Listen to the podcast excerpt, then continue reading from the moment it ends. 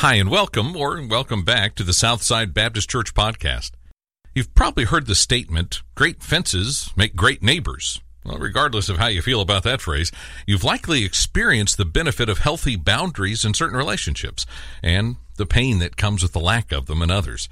Join us for a sermon series exploring what the Bible teaches about boundaries. You know, what they are, how we should face them, what they teach us about God, and how we find the pleasant places He has for us inside of them.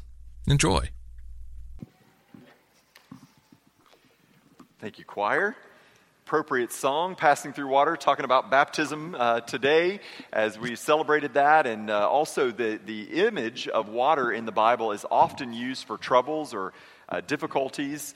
Uh, the idea that uh, through the storms of life and through the difficulties of life, uh, troubled waters. And baptism itself is actually a picture of that as well. When you heard each of the folks who were baptized, those who were doing the baptism said, buried with Christ in death, and that's signified by placing uh, the person under the water and then raised to walk in a new life, bringing them out of the water. Uh, water is a symbol for that trouble, that death, that struggle that we is common to the human condition. We all face difficulties. We all face problems and struggle and pain in life. It doesn't matter what your religious belief is. It doesn't matter if you're a Christian or not or what your worldview is. Everyone on earth uh, faces struggles and difficulties of different kinds. We have been looking each week for the last several weeks at boundaries that God gives us, boundaries that mark out for us His will for us and direct us closer to Him and His area of protection. So we've looked at things like time and how time is a boundary, and money, how money can be a boundary, relationships.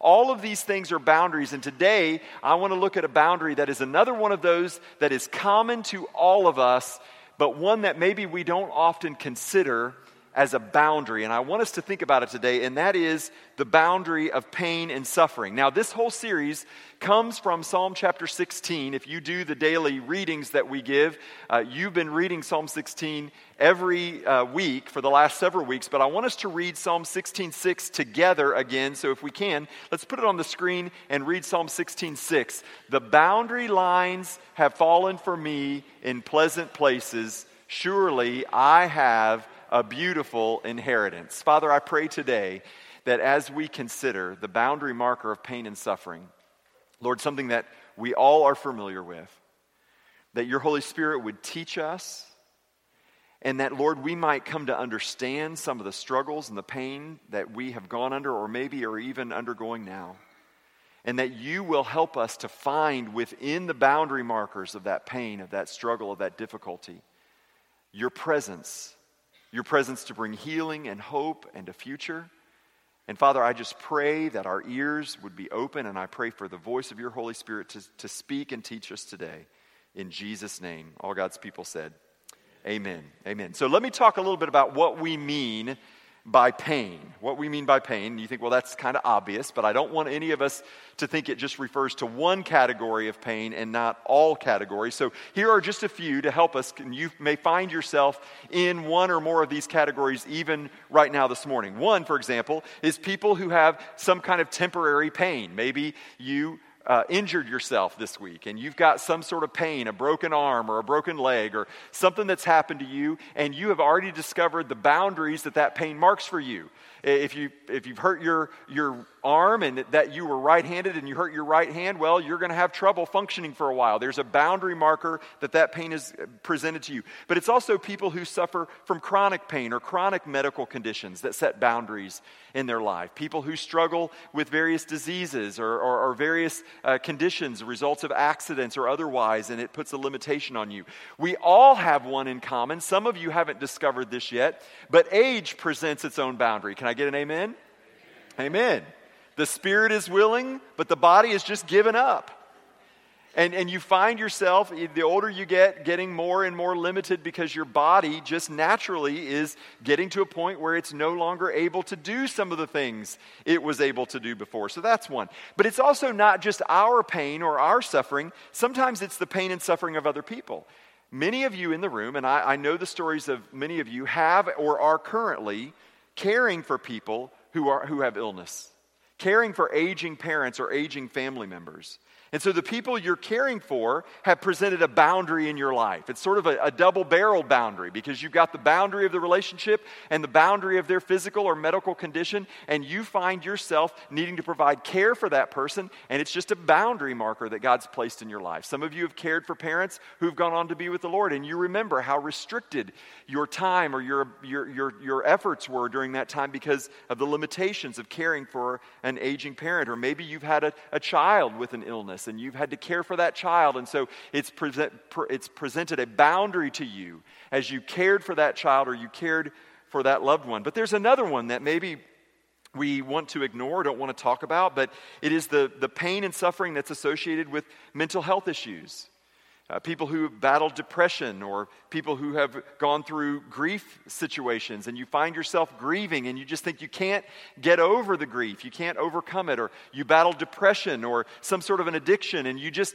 can't get past that and it's presented a boundary. You feel actually imprisoned by your grief, by your depression, by your mental struggle, whatever the mental illness may be. There was a writer in the early part of the century who said something really important, and, and I just feel like this is so important for many of you in the room to hear because of the stigma that so often goes along with pain and suffering as it relates to emotions or our mental status. Mental pain is less dramatic than physical pain, but it is more common and also harder to bear. The frequent attempt to conceal mental pain increases the burden. It is easier to say, My tooth is aching, than to say, My heart is broken. But that's very real pain, too.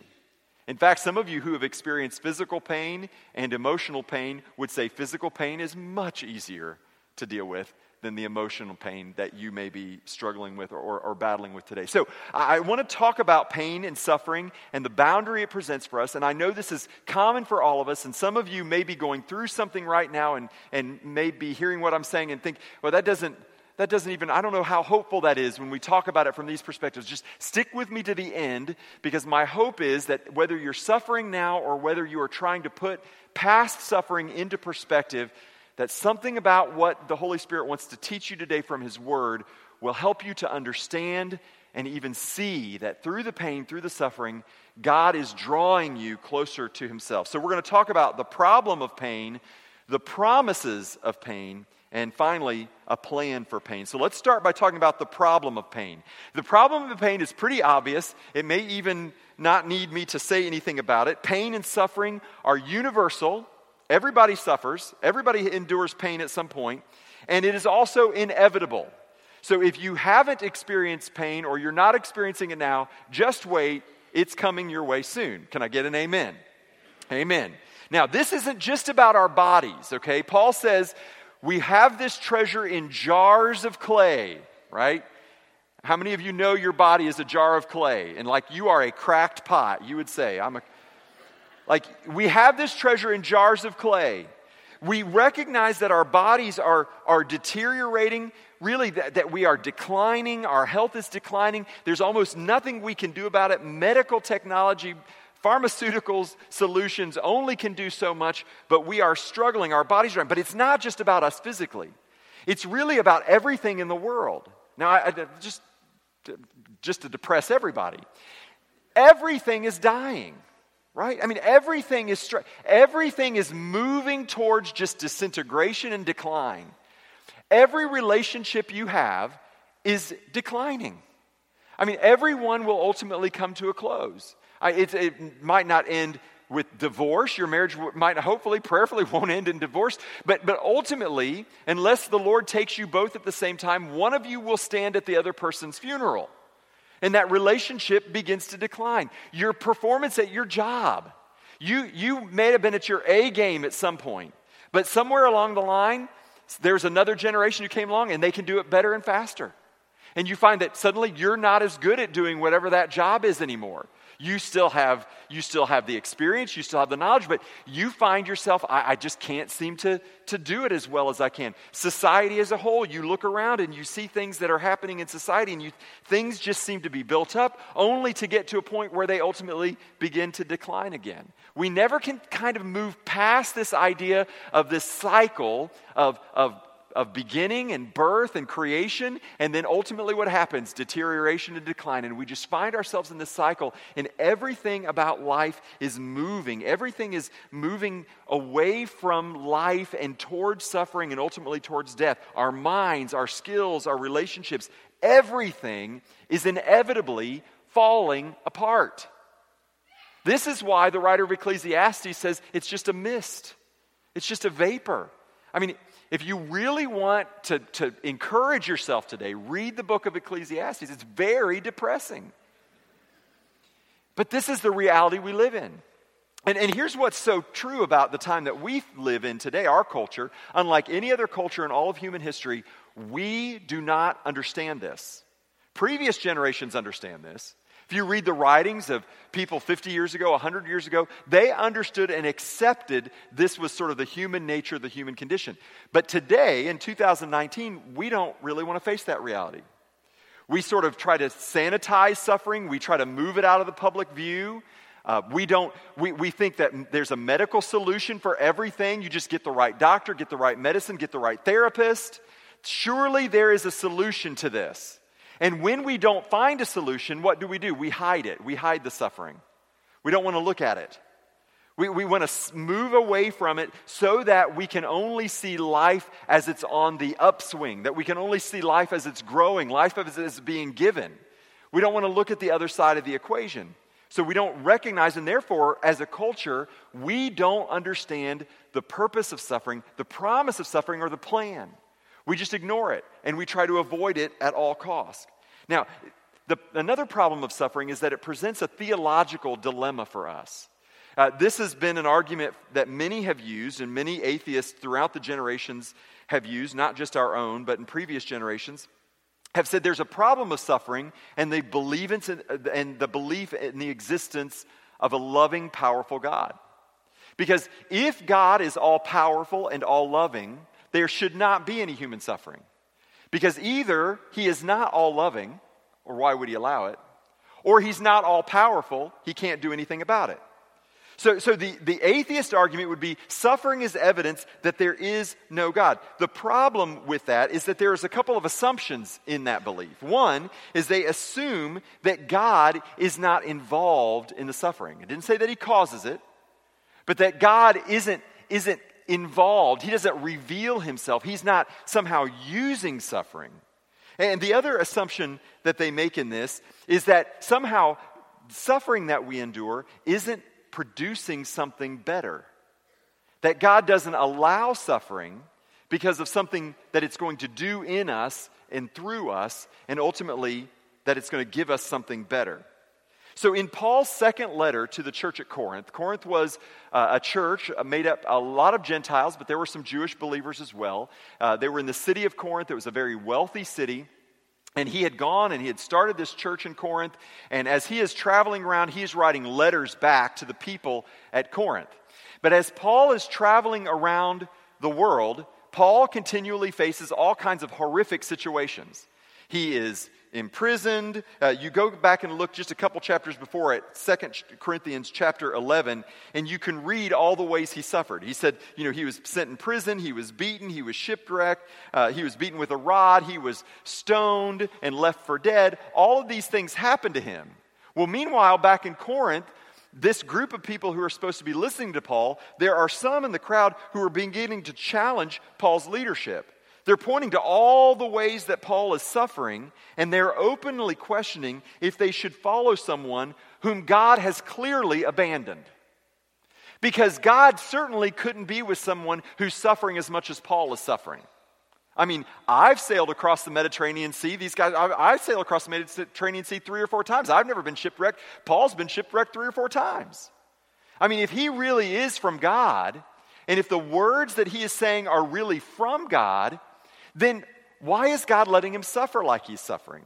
Why is God allowing him to be persecuted and beaten and, and abused? And here's what's true because, come on, if you've suffered, you've felt this way too, you have felt like this. You have asked yourself at times, What did I do wrong? Why is this happening to me, God? Why are you allowing this to happen to me? So, so we question ourselves is, is there something I did? Is there some unconfessed sin? And we begin to think, what, did, did, I do something? And of course, the problem with that is it's completely contradictory to the message of the Bible and a God of grace and mercy. Now, that's not to say that your suffering isn't a consequence, a natural consequence of your sin.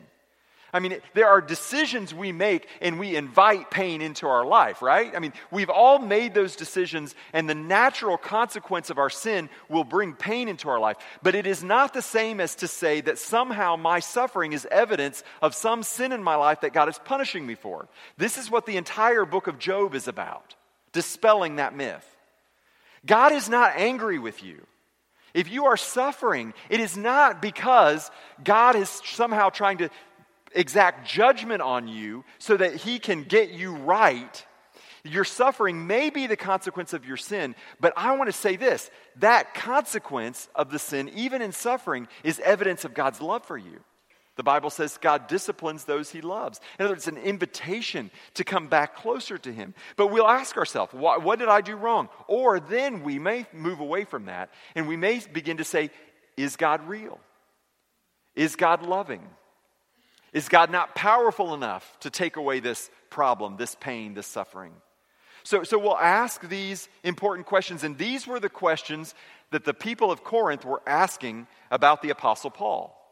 But Paul says something so incredibly powerful and so incredibly relevant for us as believers in the 21st century as we face suffering. He flips the script. And it, it, listen, this is so important for you to understand.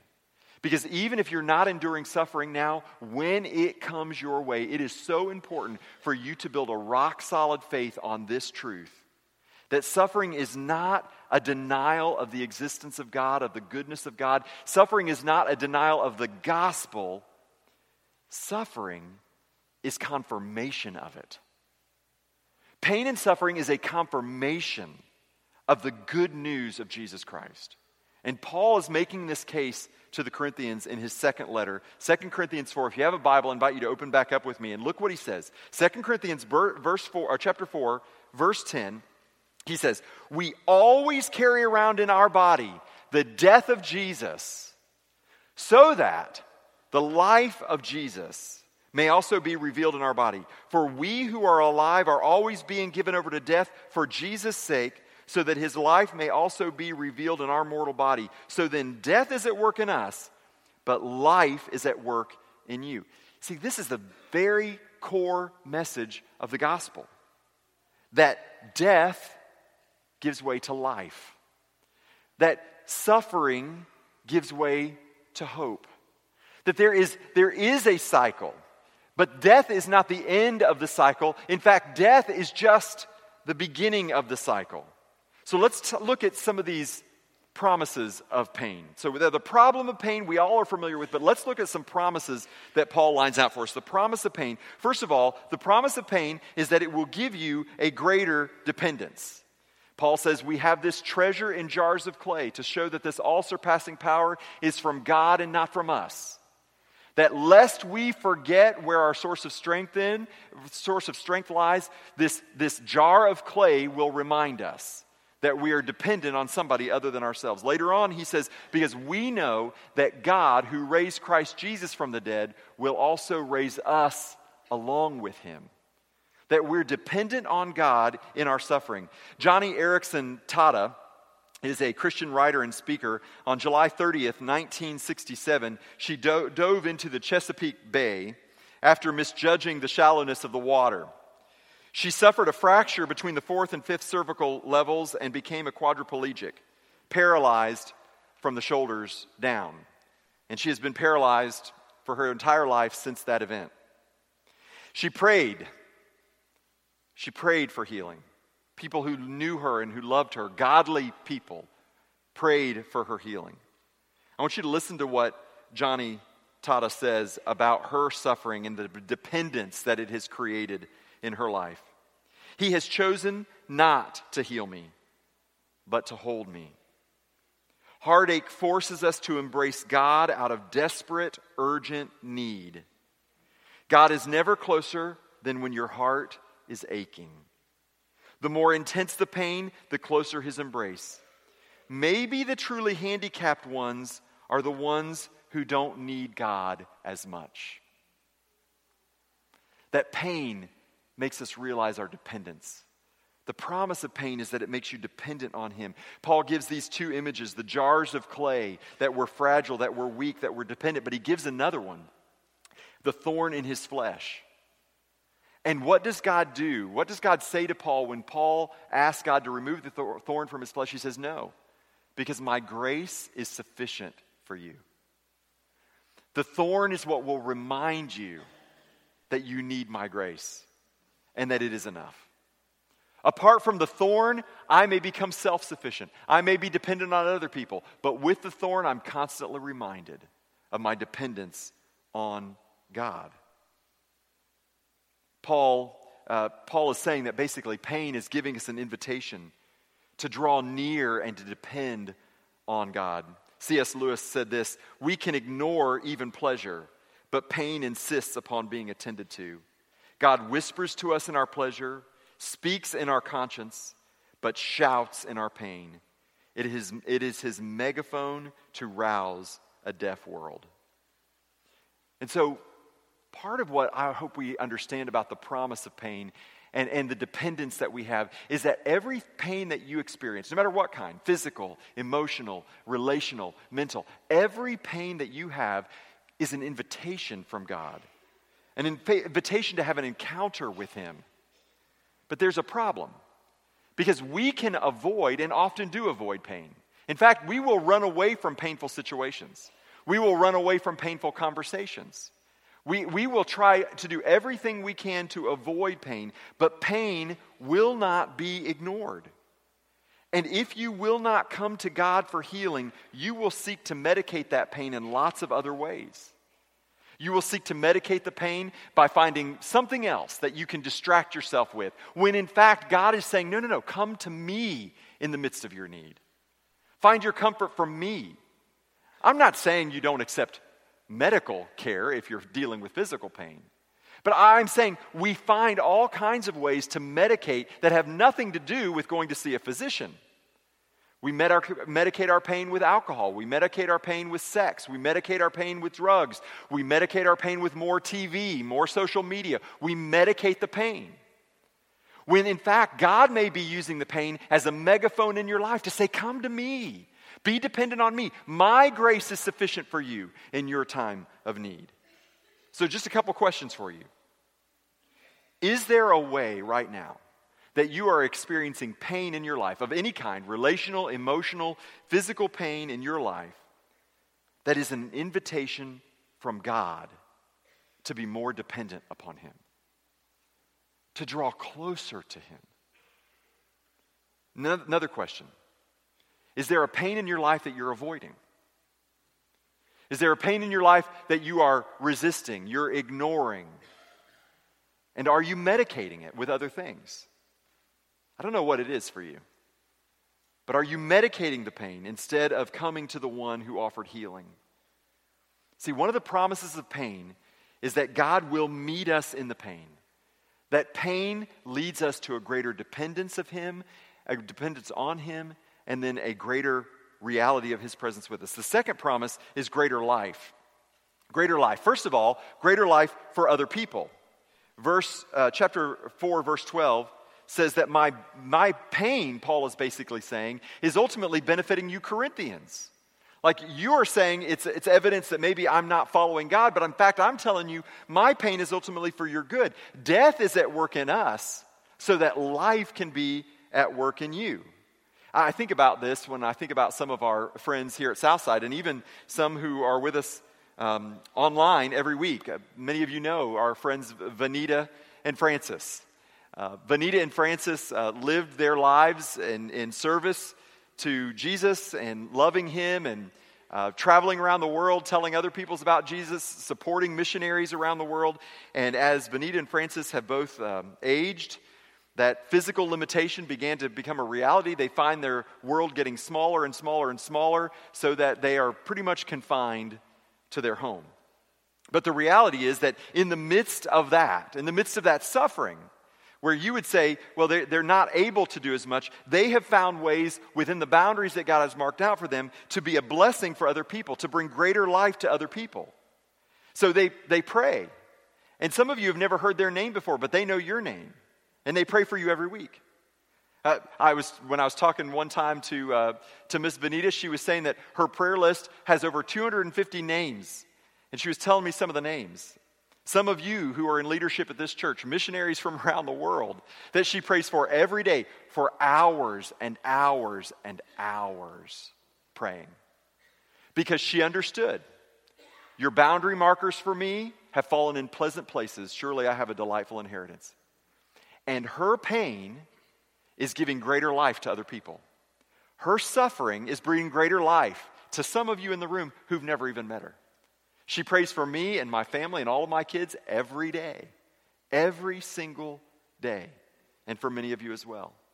So the promise of pain is that it brings greater life for other people. And this isn't just about ministry. There are people who have used their skills and their gifts, their education and their talents, when they could have taken those into the world and made a lot of money, but instead they've decided, you know what, I'm not going to take the job where I can get paid more. I'm going to take the position in an inner city institution or organization. I'm going to work in an inner city school. I'm going to work at an inner city hospital. I'm not going to get paid as much, but I am going to I'm going to suffer in the area of my career advancement. I'm going to suffer financially because God's given me these gifts and these abilities, and I am going to use that and leverage that for what God's called me to do in service in these other places. And so our pain, our suffering brings greater life for other people, but it also brings greater life for me. It's not just about others, it's also about me. Romans 5 3 says this We rejoice in our suffering now, Paul would sound like a group of people that uh, first century philosophers called masochists, like they seek out ways to be suffering. But listen to what he says We rejoice in our suffering, knowing that suffering produces endurance, and endurance produces character, and character produces hope. We're going to come back to hope in just a minute. James 1, verse 2 and 4 says, Consider it pure joy, my brothers and sisters, whenever you face trials of many kinds, because you know that trials are testing of your faith and they develop perseverance. Perseverance must finish its work so that you may be mature and complete, not lacking anything. That your suffering is bringing greater life to you. As you persevere, as you endure, as you maintain the faith, God is doing a deep work inside of you. And as you persevere through that, you're becoming a better person. You are being refined into the image of Jesus. You are becoming a more useful person. How do you purify gold and silver? It's in a crucible, it's in the furnace. And pain and suffering is one of those things that God can use in your life to bring greater life to you and to the people around you. And here, listen, this is the whole, this is why this is so important. Because it is the message of the entire gospel that when God took on flesh and came and lived among us and demonstrated what it meant to live in this world, what did he do? He became less and less and less and suffered and suffered and suffered to the point of his own death. But without death, there is no resurrection. And so Jesus modeled that for us. This is why Paul says 2 Corinthians 4:14 because we know that the one who raised the Lord Jesus from the dead will also raise us with Jesus and present us with you to himself. That this suffering is bringing greater life to us, but also to you. Because I'm going to bring you with me through my suffering. Some of the best testimonies of faith you have ever experienced, you've ever witnessed firsthand, have been because there has been somebody, a faithful believer of Jesus, who has endured suffering. And you have seen in their suffering and in their pain something, something that defied human explanation. And you knew that there was something at work inside of them that was allowing them to face that suffering in ways that were beautiful and life giving.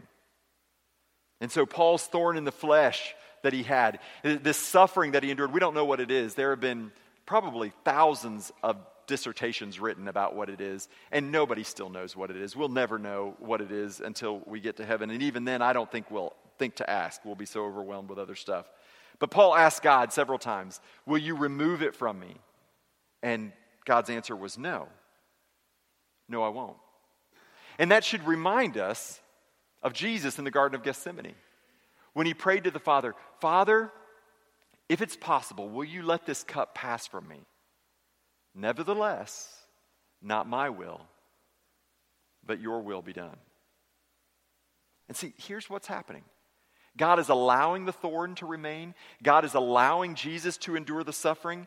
Because here's what's true in, in Jesus' suffering and ours that as we are pressed down, as we are struck down, as we are persecuted, as we are pressed even to the point of death and laid in a tomb, God's power explodes into the world through our weakness. God's strength explodes into the world through our suffering. God is at work. He is bringing greater life. And finally, the final promise, He's bringing greater hope. Hope only grows in the soil of discomfort and discontentment. Now, think about this. Hope means there's something that you want that you don't have. In order for there to be something you want that you don't have, there has to be some level of discomfort or discontentment. Which means the only way you can actually have real, authentic hope not just a bumper sticker on your car or a beautiful picture on your wall at home that says hope. But the only way you can have hope is to have suffering. That's it. It's the only way.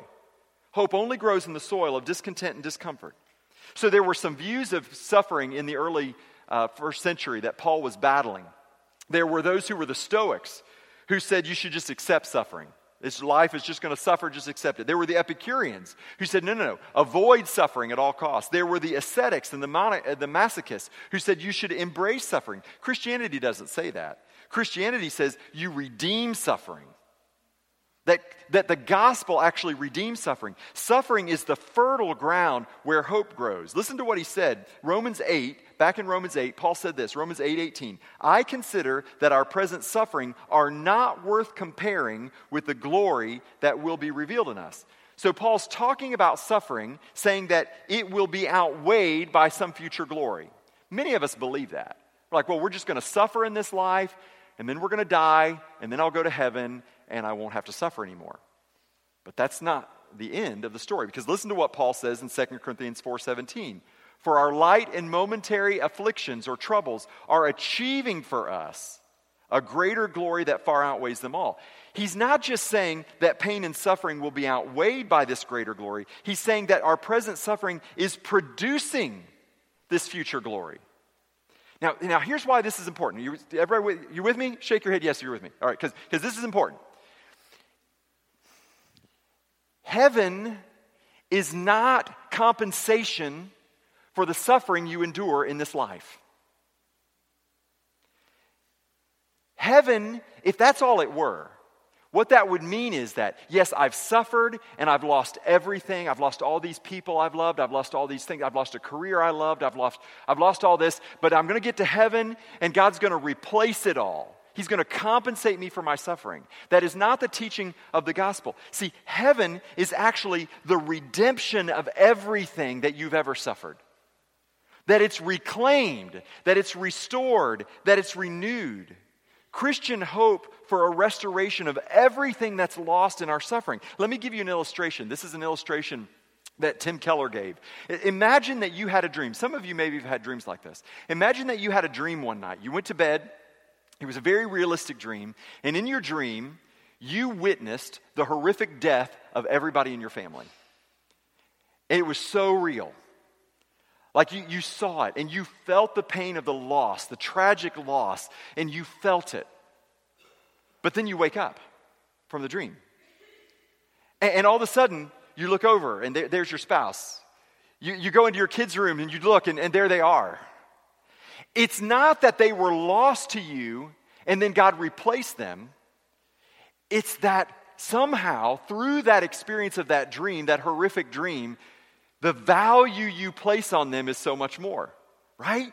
I mean, suddenly you realize it, your wife went to bed and she's the same wife, he's the same husband, they're the same kids. You know, they're still going to spill their milk at the breakfast table. You know, he's still making a D in chemistry. But what happens after you have the dream? All of a sudden, none of that stuff matters. And the value, the appreciation that you have for them is restored and heightened. And everything about that pleasure, the joy, the fulfillment that comes with what you had all along is suddenly fulfilled. This is what heaven is. It's, it's this reality that you wake up, and the suffering wasn't for nothing, it wasn't wasted. God doesn't have to replace what you lost in pain and suffering. No, in fact, it's the suffering, it's the pain that makes it so wonderful when it's finally fulfilled, when you finally are with Jesus and everything is restored to you, and everything that was wrong is made right, and every tear is wiped away, and there is no more pain or sickness or death. And God has restored what was broken in you. And He doesn't replace it with something different. He redeems what was broken. And this is what leads us to the plan for pain. And this is so simple, it's almost embarrassing to say. But, but listen to this. Verse 18 So we fix our eyes not on what is seen. You don't fix your eyes on the divorce. You don't fix your eyes on the child who is wayward and lost and, and all the regrets you have. You don't fix your eyes on the oncologist report that says there's no hope for it. You don't fix your eyes on the grave. We don't fix our eyes on what is seen, but we fix our eyes on what is unseen.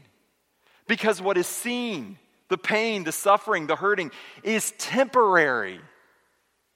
But what is unseen is eternal. And so we fix our eyes on that, knowing that these light and momentary afflictions, these troubles that we are experiencing right now, they, are, they do not compare to the glory that God has in store for us. In fact, they are achieving for you a greater glory. So keep your eyes fixed. That's the plan. Keep your eyes fixed on what God is calling you to as you press on towards that mark. And know, suffering will come. It will come. Not everybody who prays for healing is going to be healed in this life. And listen to me, even if they are, they will die of something else. Now, I'm not saying that not to be hopeful. I'm just telling you that if you place your hope in somehow there's going to be some miracle healing, you are still going to face suffering down the road. You're not looking far enough to the hope that God has for you in Jesus Christ. And so you fix your eyes on not what is seen, but on what is unseen, not on what is temporary, but what is eternal. There was a friend of mine at our church. Many of you knew him, Robert Jones. Robert was a tall man. I think he was about seven foot, but you would never know it because he sat in a wheelchair. Robert was in a car accident when he was a teenager, a young adult. He was driving drunk and he lost control of the car and was in a horrific accident. And he lost his eyes as a result of the accident. So from that point forward, Robert was never able to see again. Robert came to know Jesus as his Lord and Savior. And Robert served Jesus in some pretty amazing ways. He was an amazing guy. He's since gone home to be with the Lord. But I heard Robert say one time that um, that he could never really see until he lost his eyes. But once he lost his eyes, Jesus gave him sight. Don't fix your eyes on what is temporary. Fix your eyes on what is eternal. Your light and momentary afflictions are achieving for you a greater glory that is going to far outweigh them all, but you've got to keep your eye on that. I'm going to invite you to bow your heads and pray with me. We're going to have a time for those of you who are here who may want to respond to an invitation, maybe today for a couple things. I'm just going to invite you to come forward, and there may be many of you to come, and we'll have people who will come and pray with you. But I just want you to, I just want you to think about this. If you are here today and you are suffering with some sort of pain or struggle, could be someone else's that's presenting a boundary in life, could be your own. It, it could be something emotional, it could be relational, whatever it is. If you are enduring pain today, and you would just like to pray for God to do one of two things or both things. One, healing. That would be great. I believe that He can do that. But I believe the healing He wants to bring you is more than physical. That's just temporary. The healing He wants to bring is eternal. So I wonder today if you would just come and just invite God to heal you or maybe like Paul, to give you perspective, to show you that his grace is sufficient for you in your time of need. Maybe you'd come down here and let us pray for you. Just kneel. You can kneel at these steps. You can pray with me, pray with others. But for those others of you who maybe today you realize all the pain you've endured, you have been trying to medicate it, you've been trying to treat it with something else, temporary solutions. But today you realize that Jesus' death and resurrection is the cure for what, what is wrong with your soul. It is the final and ultimate cure for you. Maybe today you would come and just in faith you would receive Jesus. Like those who testified today in their baptism, you just say, I want that kind of life. Not confined by this present age, but that is an eternal life. And you'd give your faith, you give your life to Jesus Christ. We're going to stand together, we're going to sing, and you respond as the Holy Spirit leads you. Father, I pray today, as people all over this room, Lord, who have experienced pain and suffering, they've experienced hardship. God, as they as they try to reconcile that with you who are all loving and all powerful, I pray, Lord, that your Holy Spirit will just whisper to them, maybe shout to them through their pain, the promise that you are bringing greater life in them and in others. The, the promise, God, of a hope that goes beyond this present suffering. The promise of your of, of dependence on you and your, your presence with them in the middle of their suffering. Lord, would you right now, right now, for those who are hurting, would you just give them the faith to come to you in the middle of their pain and be healed? For we pray it in the name of the one who came to give life, who came to bring healing and hope, Jesus Christ, our great physician. Amen. Thank you for listening. If you live in the Jacksonville area, we'd love to engage with you during our Wednesday or Sunday gatherings here on campus. If you haven't already, please take a moment and subscribe to this podcast and download our free app by searching SSBC Jax in the App Store or in Google Play. You can get access to our recent messages and keep up with all that's going on here at Southside. For directions, for service times, and information about our wonderful next gen children environments, please visit us at ssbc.org.